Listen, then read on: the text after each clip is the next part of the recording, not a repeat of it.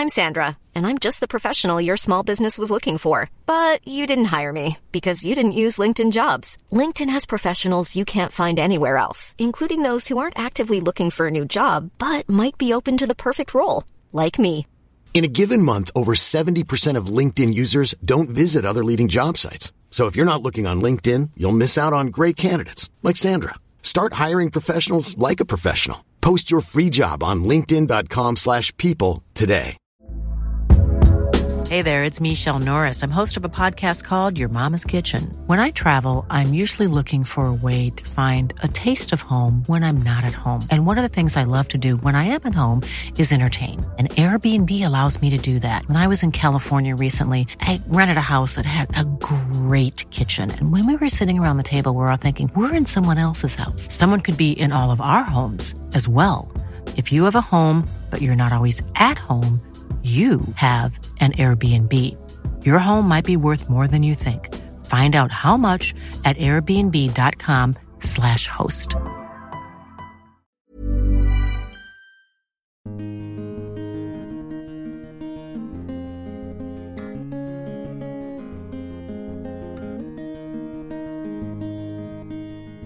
It's not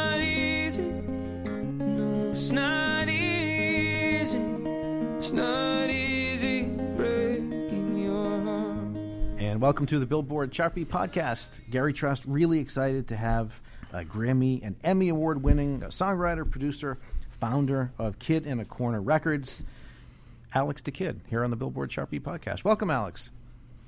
Thanks for having me. This is really interesting. We're going to talk about so many uh, things you've done because you've had uh, really a relatively short time. Such a uh, hit packed career. You've been all over uh, Billboard charts here in, in the, the 2010s, starting back with uh, Airplanes and, and Love the Way You Lie. And uh, I, I want to start, though, with your current hit because this is really interesting from, from the creative process of how this one uh, came together. And it's, it's your first single as an artist, uh, Alex. It's Not Easy, a song that was collaborated with uh, some some human beings, but also IBM Watson. So tell me what this this, uh, this is the first time we've ever had to say that, the, that we have a, a, a non-human collaborator. I, I love that. Yes. Um, so yeah, I mean, I can tell you a bit about it. Um, I basically started collaborating with IBM and Watson about a year ago, um, and just kind of asking, uh, you know, once we got the parameters of what we were kind of trying to do, um, I just started asking some. You know, I'm very inquisitive, and my my creative process always starts with conversation anyway. So I was kind of really turned on by the fact that I could do that at scale um, with Watson.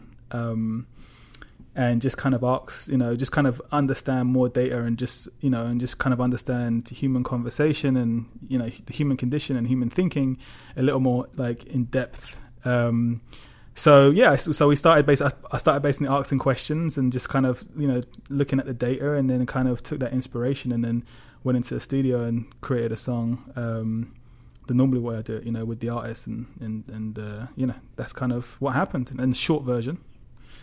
So for for people don't know, Watson is it, it's a cognitive uh, technology that uh, that that you you uh, you ask it questions and it, and it, it, it responds in its own way. So h- how did this work specifically? This uh, you ask questions about uh, uh, song data or popular culture. Uh, data, song lyrics. It looked at uh, things that are being discussed in in, in in movie scripts and articles. How exactly did, did this whole process work? Yeah, so basically, we did kind of what you just said. Um, we asked about trends in songs over the last five years, and we also asked about popular culture and just things that are happening in society. We also looked at social media and looked at you know tons of conversations um, on a macro and micro level, and kind of got back these interesting results, which basically suggested that um, people like um, you know they like darker songs. They like uh, you know like anger was pretty high up on the on the uh, charts we had discussed, um, which I was kind of surprised at because I'm I'm always drawn to darker songs. My songs always kind of have a dark um, element to them because I just think it, pain and anger are a bit more, you know, just have a bit more depth to it and just have yeah. more levels to it. Um, but I didn't know everybody else felt that way too. So, uh, you know, that's kind of a simple version of, of, of, what we did and what we found. And then I took all of that kind of data and then kind of started thinking about how to use it and how to, you know, kind of move forward in the creative process. Did uh, IBM come to you with this idea? I know you're you're a techie. You, you love this kind of stuff. How, how, did it even come about? Yeah, so um, I just started um, a creative agency within my record company. So um, we kind of you know work with brands um, and big blue chip companies and help them with their marketing efforts. Because you know my feeling is that music is super under leveraged in marketing. Um, a lot of times people just look at it as a as a song, um, but there's so much more that you know music can do. Like music's you know absolutely like the language of emotions. Like we can move people's emotions better than anything else. I, I would say out there. So, you know, and, and, all the research, not to go into too much detail, but all the research that shows that like when consumers are moved emotionally, it definitely boosts product sales and everything else. So, so I just think that you know, so we basically started, um, you know, a creative agency within you know, kind of, I guess. What I'm doing at Kid in the Corner, and then you know we took on IBM as a client and uh, and started working with each other. Was it uh, similar in some ways, even though you're you're dealing with a computer system? Was it uh, sort of similar maybe you'd be sitting around with other uh, other human uh, collaborators, kicking around ideas, and this was just sort of a, a, more technological way to maybe arrive at the same starting point for what you might write a song about? Kind of, it definitely the start of it because, um, you know, like I said before, most of my creative process starts a conversation. So a lot of the times when I work with an artist um, or a songwriter, I, you know, we, you know, we either go for a drink or we're in the studio, and I'll start, you know, asking them very personal questions about love and about you know their childhood and stuff, and that kind of right. sets the tone for what we do a lot of times. And so that's what I did with I guess, but on a on a scale that I couldn't normally have access to with Watson, where I'm looking at all of that kind of stuff um, you know, on social media and stuff like that, with people kind of just having conversations. So that part, you know, was definitely very interesting for sure. So you just took out the small talk. You just got right to the point of, of what you needed to write about. well, I mean, it's a it's a process. It doesn't just happen, obviously, and it's still like you know a big thing that like I think people kind of um, don't quite get a lot of the times is that you know AI in general and definitely Watson you know is not here to replace human beings in any way. It's just a tool, just like you know how I use a laptop to make music is a tool. Yeah, you know, I mean, it, sort of reminds it sort of reminds me of in, in, in sports how uh, you, you, know the human element the human element uh, versus uh, all the statistics that have become a, a part of of, uh, of, of the way sports are run now, where it's you know it, it's the analytics age. So this is sort of the musical version of that, where you're you're just looking at what songs have been hits and, and maybe why they were. Was it just the lyrics? Was it also? It, it wasn't the music, right? It was just the lyrical angle that that Watson uh, provided. No, yeah, it was it was it was basically looking at like trends of um, what's going on in culture and society. Um, one of the things I wanted to understand is like you know when things are going you know quote unquote bad in society, do people want to hear you know songs that are uplifting to escape from that, or do they want to hear songs about that? You know, it's just things like that. There's kind of understanding human behavior from all the data that's just super interesting to me because you know it's just I'm just you know, and yeah so and getting back to the just what I was saying before just you know it's you know it's definitely a tool it's not like a replacement for for humans which is you know I'm a, I'm a I'm an optimist when it comes to technology and I kind of I think I'm you know I, I look at it I think a lot of people are scared and fearful of things they don't understand and um you know I kind of look at you know this is like you know I wouldn't 90% of the music I make wouldn't exist without you know tools without my laptop and like you know all the things I use to kind of you know create music. So you know to me it's a really positive thing. And then uh, and then at that point Watson's work was done, right? You, you, had the data, and then from there it was it was you on to writing the song, and and it, Watson didn't have anything to do with lyrics after that, or did you go back at all for for anything else? That was just more for preliminary uh, data before writing the song. Yeah, so after after we did that, um, I just collaborated in my normal fashion with the artists. You know, I, so I work closely with X Ambassadors on their signed to my label, and you know we work all right. the time just creating stuff. So that was kind of you know we created song, you know we created everything just kind of based on you know how we normally work, you know our creative dynamic, um, and then we kind of took it to to Wiz and Elle, and they did their part. You know. Um, but yeah, so that was kind of I was at no point was I telling like Watson to like you know I was change that melody or or tell me about your bad relationship. You know, it wasn't that fluid. That was more with the artist. And uh, a lot of your songs, they they, they, they hit a lot of different sounds. Uh, uh, uh, one of your most recent uh, hits that you've written and produced, "Sucker for Pain," uh, it, has got maybe more artists on it than we've ever seen. listing on any of our charts, from Lil Wayne to Imagine Dragons. It, it's on our rock charts. It's on our uh, hip hop charts.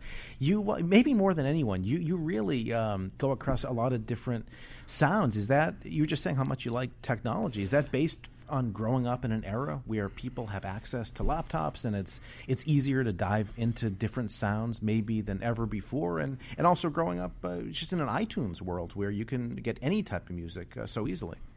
Yeah, no, totally. I think the barriers to like to music have all gone away because of the internet. So um, also I grew up in obviously in London, so like I feel like radio in London is a bit more less it's less segregated in general, especially you know in the old days. Um, so the kind of you know Radio One plays everything. Um, so that I think influenced me, and I grew up in a very multicultural kind of place, so that obviously influenced me.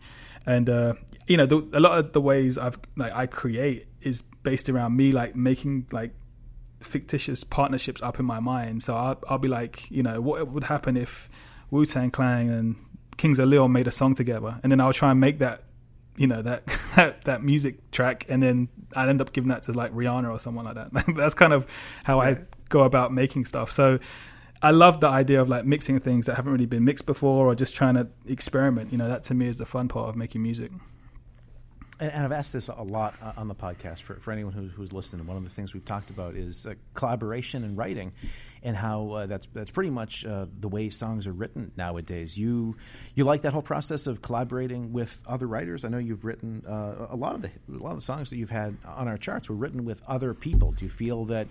Uh, one vision can can come can come out of a, writing session with with many different writers. Yeah, I think um, I think it's good to have a foundation. Like, you, and you need you do need a vision. Like, it's hard if everyone's pulling in different directions. But that right. as, as as the producer, that's kind of my job, you know. So, um, you know, to establish the vision. And, and I think one of the things, if I'm good at anything, one of the things I'm good at is like having a very definite vision for things. And as soon as I hear things, I know exactly what I want them to sound like and where we should go. You know, so um, yeah, but you know, collaboration is is paramount to my process because you know I just think you know it can make you know it makes it makes things better. And if and if people bring ideas to the table that are not better than mine, then I just say they're not they're not good enough, you know. But most of the times, you know, they are great, and you know, they incorporate them into what we're doing, and then it just makes everything better. Yeah, I guess there could be some ego involved in a writing session. five or six people. And who, who, who makes the final call? Is it just uh, whatever sounds like it clicks the most, uh, merit based? Yeah, well, a lot of like I said before, like a lot of the time, it's like I make so basically the process is I make tend, to make the music by myself. Um, you know, when it's just like one sole focus, and then I'll work with a songwriter to get the hook. Um, in a great place, and then we'll go out to other writers, and they'll kind of contribute from there. So like, there's already like a. I like to get places, get things to a place where there's a, a solid foundation, and then, and then we'll go out and like kind of. So at that point, like, people have already bought into the ideas, probably of you know what me and the person that's writing the hook have put down. So um, they either like it or they don't. It's not like a. It's not really like a debate, and then they add their part yeah. if they like it. right. I, I, I, think a lot of people, a lot of music fans, know what a songwriter is. That that's pretty self-explanatory. But how do you describe the job of what a producer is in music?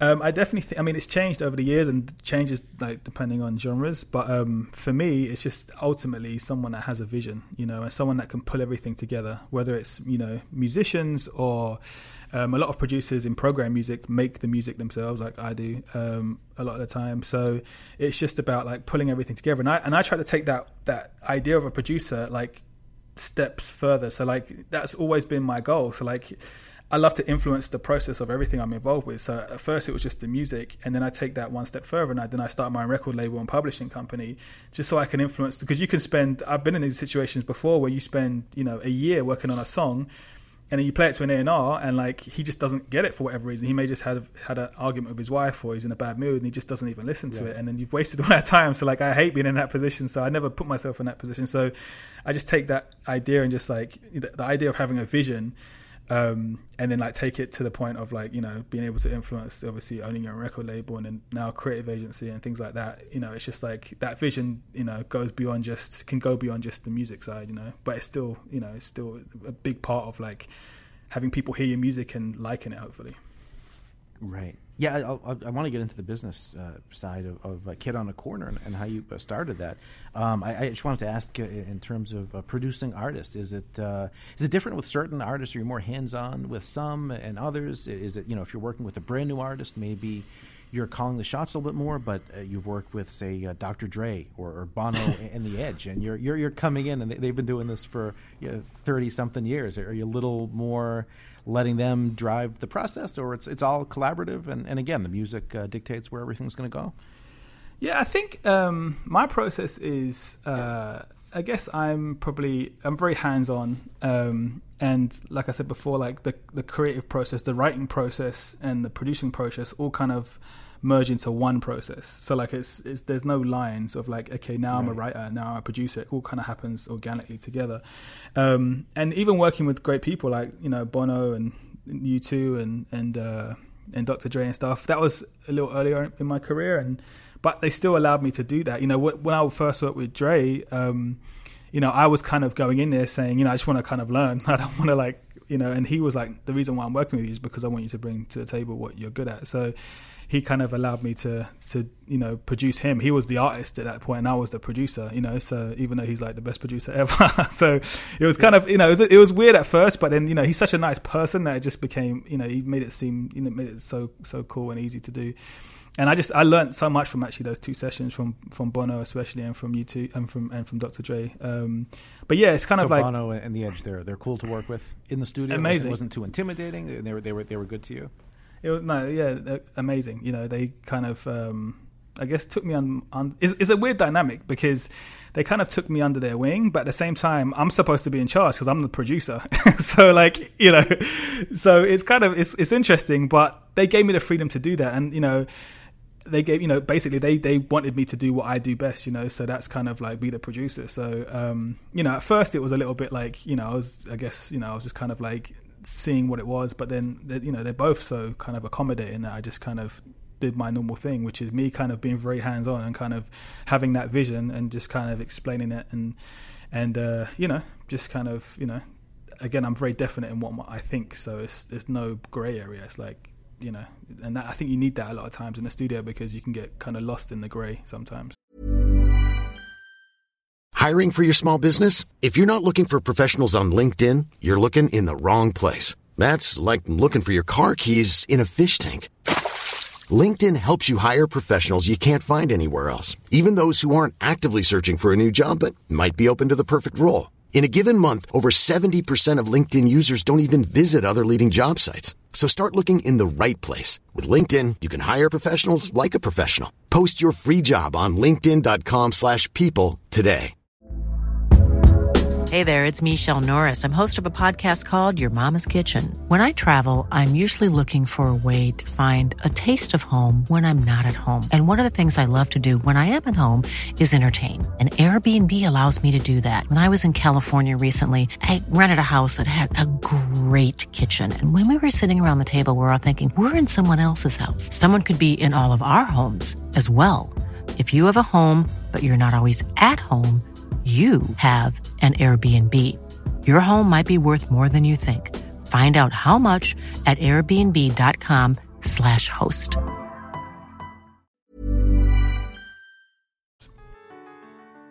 Can we pretend that airplanes in the night sky like shooting stars? I could really use a wish right now, wish right now, wish right now. Can we pretend that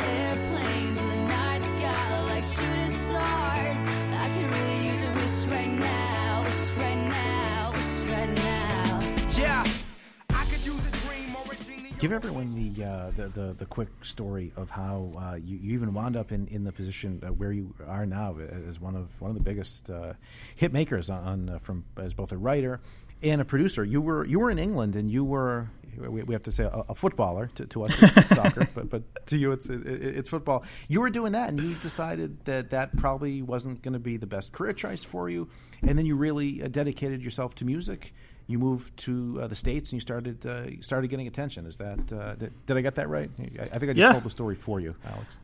he did so so eloquently.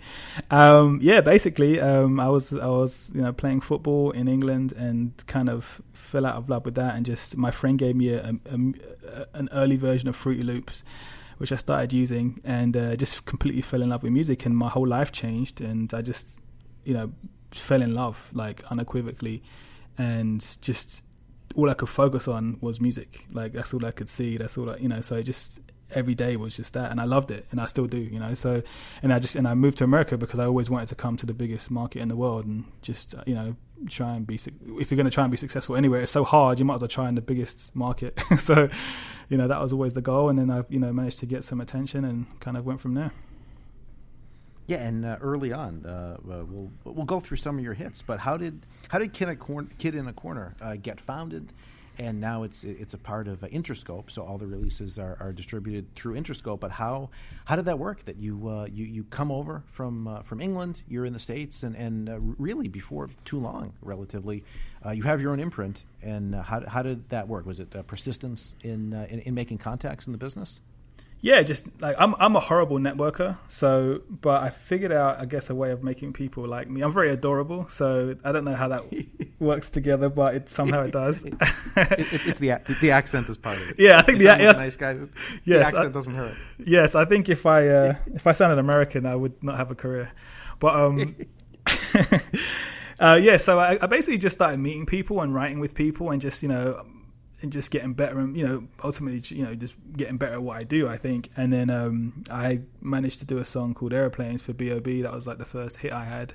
Um, and then Eminem got on the remix of that. And then uh, I sent him some music uh, and he liked it. And I went to Detroit and met him and then we did Love the Way You Lie. And that kind of those two songs like very in quick succession were both big hits. And that kind of put me on the map. And then I met Jimmy Iovine and and you know we did a label together um, yeah, and, and that kind of it just it, you know it's been it's been very it's been a it's been a crazy ride. Um, and then that, now I've just like so now I'm kind of at a stage where I'm independent. I, I you know me and Interscope still work together, but um, you know moving forward, you know I'm I'm I'm very excited about doing the independent thing. I think you know it's such an interesting time in the music business to to, to have independence.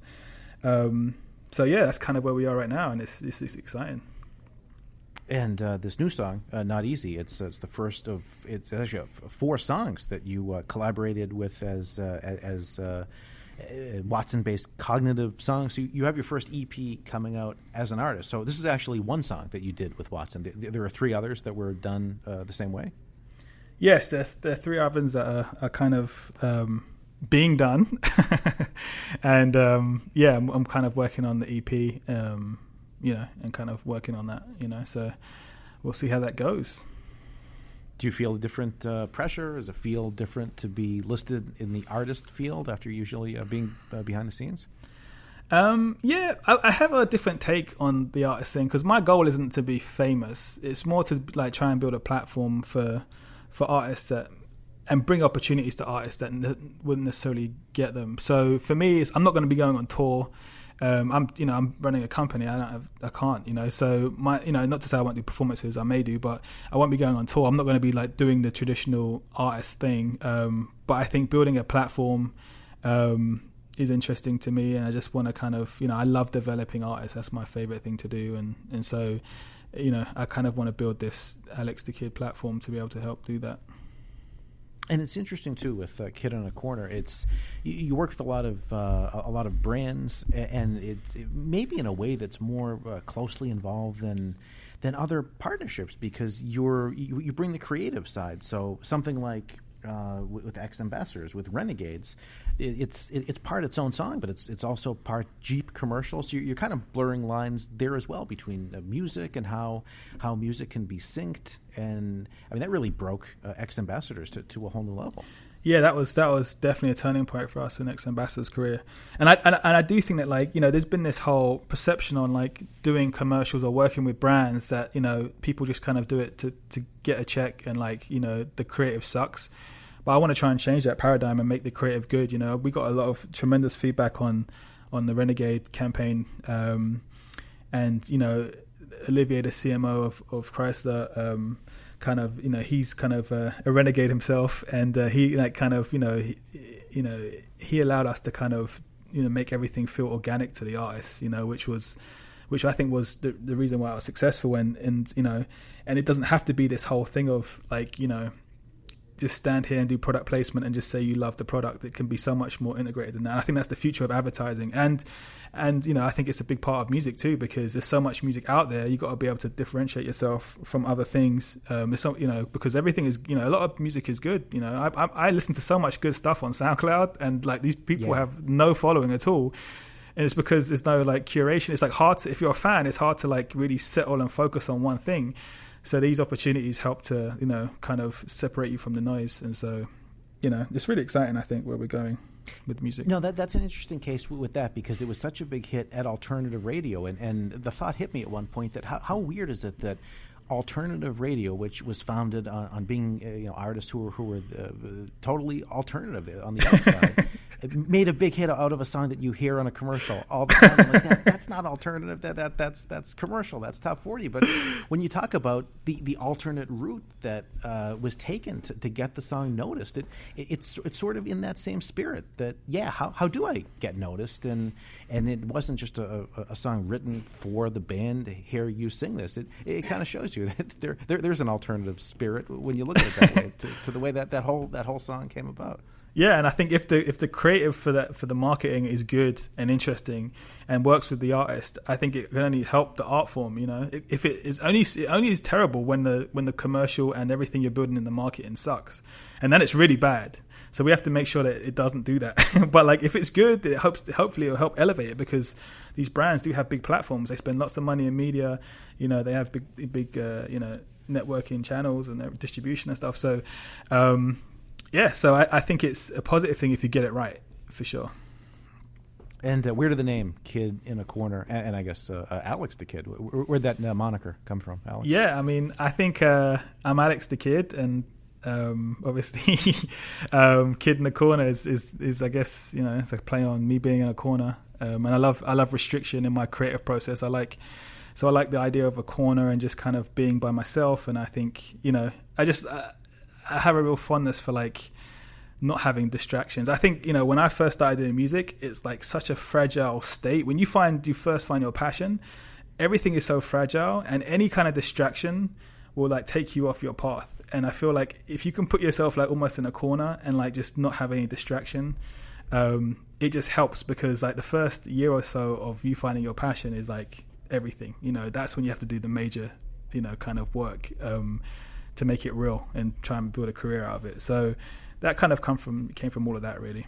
How often is it that uh, you know someone who runs a business maybe has that artistic side? You're you're maybe the rare mix of, of, the, the creative mind and and running the business. Is it ever is there ever uh, times when, when those sort of clash in you when, when you have to do uh, some of the business side and you'd rather just be in the studio creating or are there times when you just don't want to create it maybe it'd be easier to uh, just go over some of the numbers or you just make it all work Yeah, I mean, the, the thing that sucks is, I guess, like the amount of emails I have. That can get a bit intense sometimes, but everything else, I mean, I really love it. I always encourage creative people to take an interest in your business because it's the platform where your art sits on. So you can be the best artist in the world, but unless you take an interest in your business, no one's going to really understand it or like it's not going to be given the proper platform. So I think they go hand in hand. And I and I, I really love being creative in business as well. I think it's it's super challenging. I, I get the same buzz out of it that I do when I create, you know, music. So I think they both go super hand in hand. And I, you know, I think especially in today's age, in the internet age, in the age where you can go direct to the consumer, like if you're a creative person, you know, take control of your art and make sure that people see it in the proper light because you know if you just give that over to other people a lot of times you know it may not and then you've got and you got yourself to blame. Just gonna stand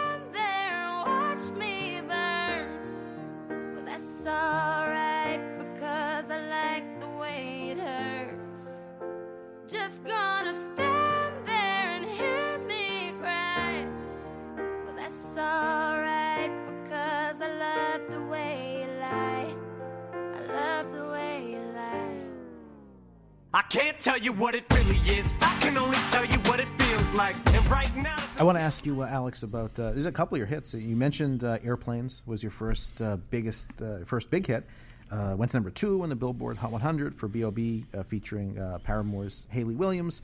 That got the attention of Eminem. You started working with, with Eminem, and then uh, seven weeks at number one on the Hot 100 in 2010 for Love the Way You Lie. I was just reading before this, this interview. You didn't know until the very last minute that that song was even going to be on uh, Eminem's Recovery album. As much as it sounds like a hit now, it, it really went down to the wire like that. It did because we, I, like I said, I went to Detroit and we recorded it. It was very last minute. Half of the album had already been mastered, and they were mastering the rest of it that day. And then he, you know, we kind of mixed the song together, and he, you know, then we like, well, the song sounds great, and then we had to get Rihanna to to do her part, and she was in Dublin on tour. And so we basically sent it to her, and we were waiting. We were waiting a day just because we didn't know if it was gonna. We really didn't know if she was gonna get it done in time. She was on tour and she was trying to get a studio, but she was, you know, she's on tour. Like she's kind of like, you know, probably taking naps and just. She was like, we didn't like we couldn't get hold of her for like hours, and then Right. she just sent it back, and we loved it. And then we very quickly mixed her vocals in and at that point the entire album was already mastered and had to i think we were pushing back the album and like it was all like kind of hands on deck. And then yeah it kind of it made it. And but even at that time like you know a lot of people didn't really think it was going to be you know as big as it was um especially at radio because you know but yeah, people, you know, it came out, and then I remember, I remember distinctly that it came out and everyone liked it, but still people weren't like hundred percent sure. And then Rihanna had a, a show at Staples Center, and Eminem came out out of the floor, and like I think all the press were there, and I think everybody was, all the gatekeepers were there, and after that moment, it just exploded. It's kind of funny how things work, you know. How was that song specifically written? Because it was you, it was Eminem, and Skylar Grey. So did did Eminem uh, come up with, with all the rap part? Did you and Skylar come up with the "Love the Way You Lie" uh, hook in the chorus? That was actually so Skylar, um, who's also signed to me. Um, you know, that was the f- I think that was like the second or third track I sent her. So I made the track, and then I sent her, you know, just a couple of tracks, and she sent me back that one and another one that Eminem really liked.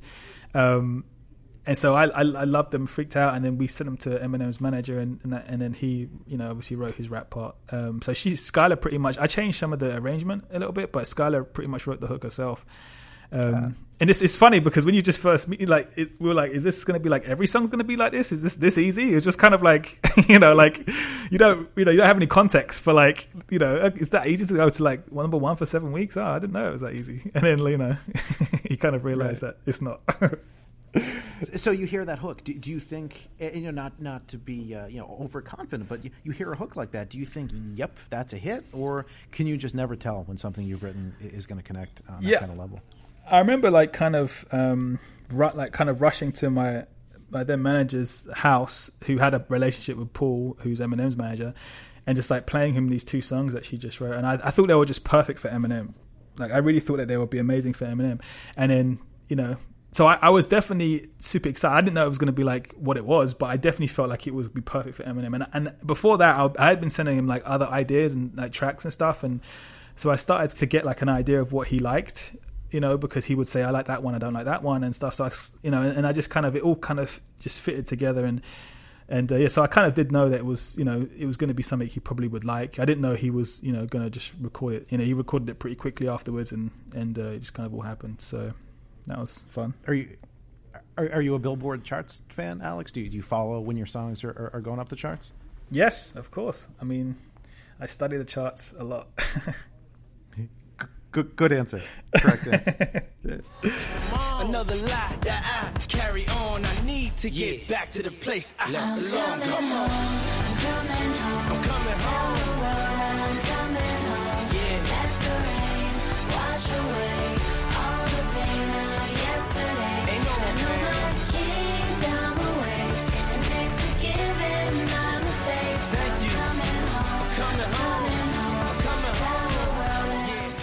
After uh, "Love the Way You Lie," the, the next uh, hit you actually had on the Hot 100 was uh, a song I put in a similar kind of category with with uh, the the half rap, half uh, just such a such a great chorus. It was uh, "Coming Home," yes, that was a fun one. Um, wri- written totally different or, or same type of process. similar where the hook process me and? Sky, me and Skylar and then um actually coming home so that they, they were kind of blur into one so Jay-Z wrote the verses for that and J Cole who wasn't big at the time, but has obviously since become huge. Um, Right. And because so basically, I I made that for T.I. because T.I. was coming home from prison, and right, yeah. yeah, and so I would I literally was stalking Ti. So I, my, I had we have friends in common, so I would get like our friends in common to like just bring me to wherever he was and just show up at a club or whatever and just like keep on giving him the song. And he, he liked it, but he wasn't like recording it. So I kept on just doing that and it didn't move anywhere. And then Puff heard the song at Jimmy's house and was saying, I have to have this song. This is the song for me. Is my single. And I was like, no, I got to give it to T.I. because he's coming home. It makes so much sense. He's, you're not coming home from prison. He is. Like, um, so, you know, so like, uh, after a lot of, you know, conversations, you know, Puff got JD to write it for him and, um, and actually, and J. Cole and a ton of other rappers that he ended up picking Jay's version. And um, yeah, and then you he recorded there and it sounded great. And then we tweaked some of the production and it came, you know, came out and was a big hit. Yeah, it just feels like lyrically, it's such an inspirational, universal kind of lyric. Who who can't hear the, the coming home phrase and just apply it to so many points in, in anyone's life? You, you really hit upon something lyrically with that one. Yeah, no, it felt good at the time. At that point, we were like, you know, me and Skylar were writing like pretty much every day together, and we were just in a groove. You know, everything, you know, we were writing, you know, everything we wrote was was being like taken, and everyone went like because after Love the Way You Lie, it kind of went into a place of, you know, of everyone kind of we became like the it thing, you know. Um, so everyone was coming to us for that kind of sound, you know, and and um, yeah, so we were just writing all the time, and everybody wanted every song, and it, it's it's, it's funny because you go really quickly from like no one caring about your songs and no one caring about you to like people fighting over your songs, and like you have to become a politician, and you can't like you know you can't give one song to this person, or you have to give if you do that, you have to give two songs to this other person, and it's just you know it's, it's kind of a different dynamic.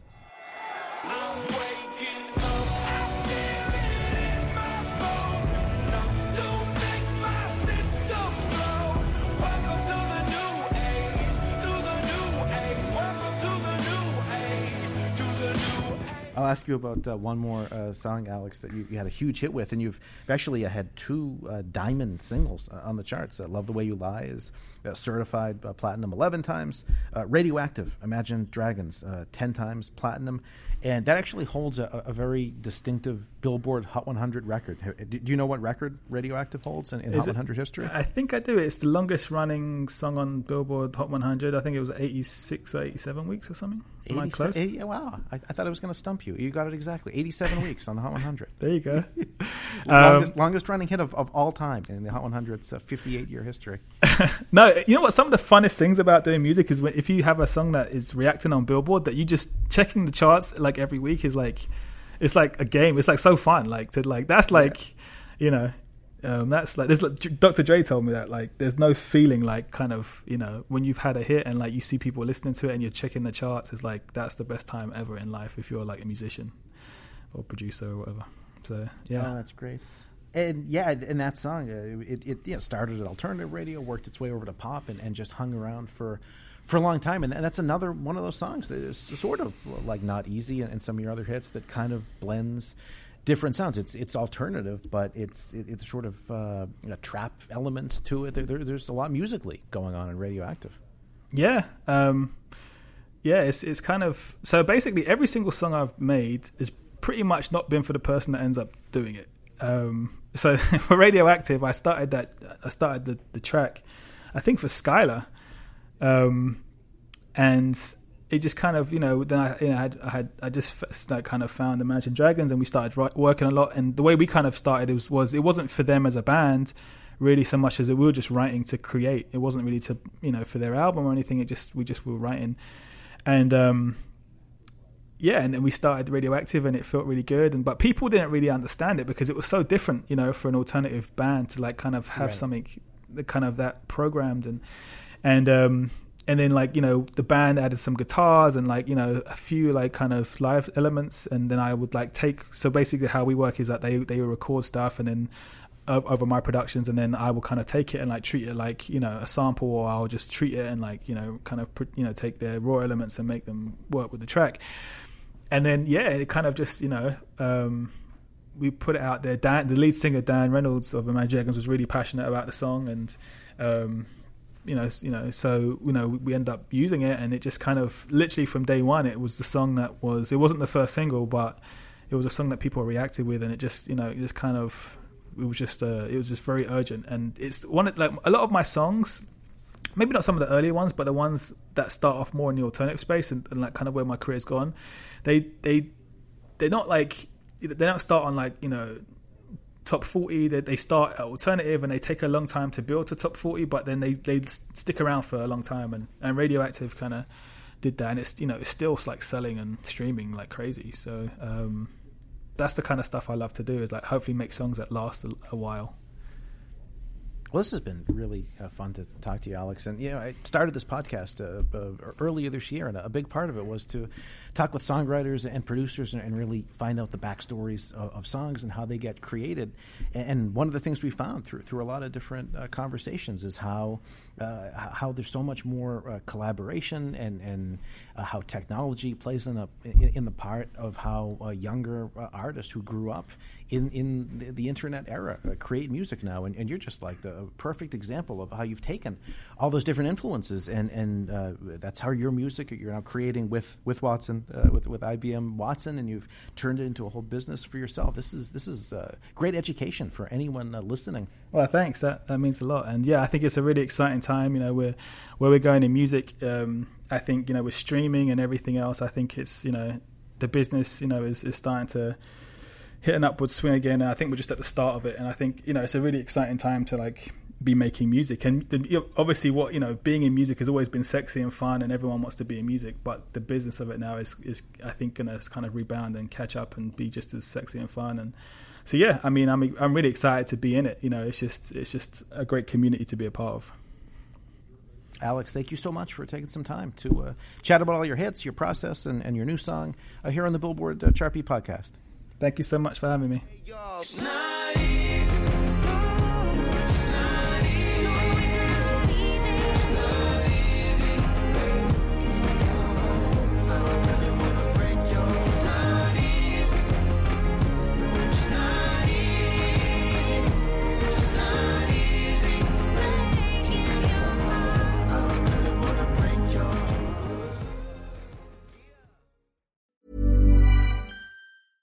Even when we're on a budget, we still deserve nice things. Quince is a place to scoop up stunning high-end goods for 50 to 80% less than similar brands. They have buttery soft cashmere sweaters starting at $50, luxurious Italian leather bags, and so much more. Plus, Quince only works with factories that use safe, ethical, and responsible manufacturing. Get the high-end goods you'll love without the high price tag with Quince. Go to quince.com slash style for free shipping and 365-day returns. Hey, it's Paige DeSorbo from Giggly Squad. High quality fashion without the price tag. Say hello to Quince. I'm snagging high-end essentials like cozy cashmere sweaters, sleek leather jackets, fine jewelry, and so much more. With Quince being 50 to 80% less than similar brands. And they partner with factories that prioritize safe, ethical, and responsible manufacturing. I love that. Luxury quality within reach. Go to quince.com slash style to get free shipping and 365 day returns on your next order. Quince.com slash style.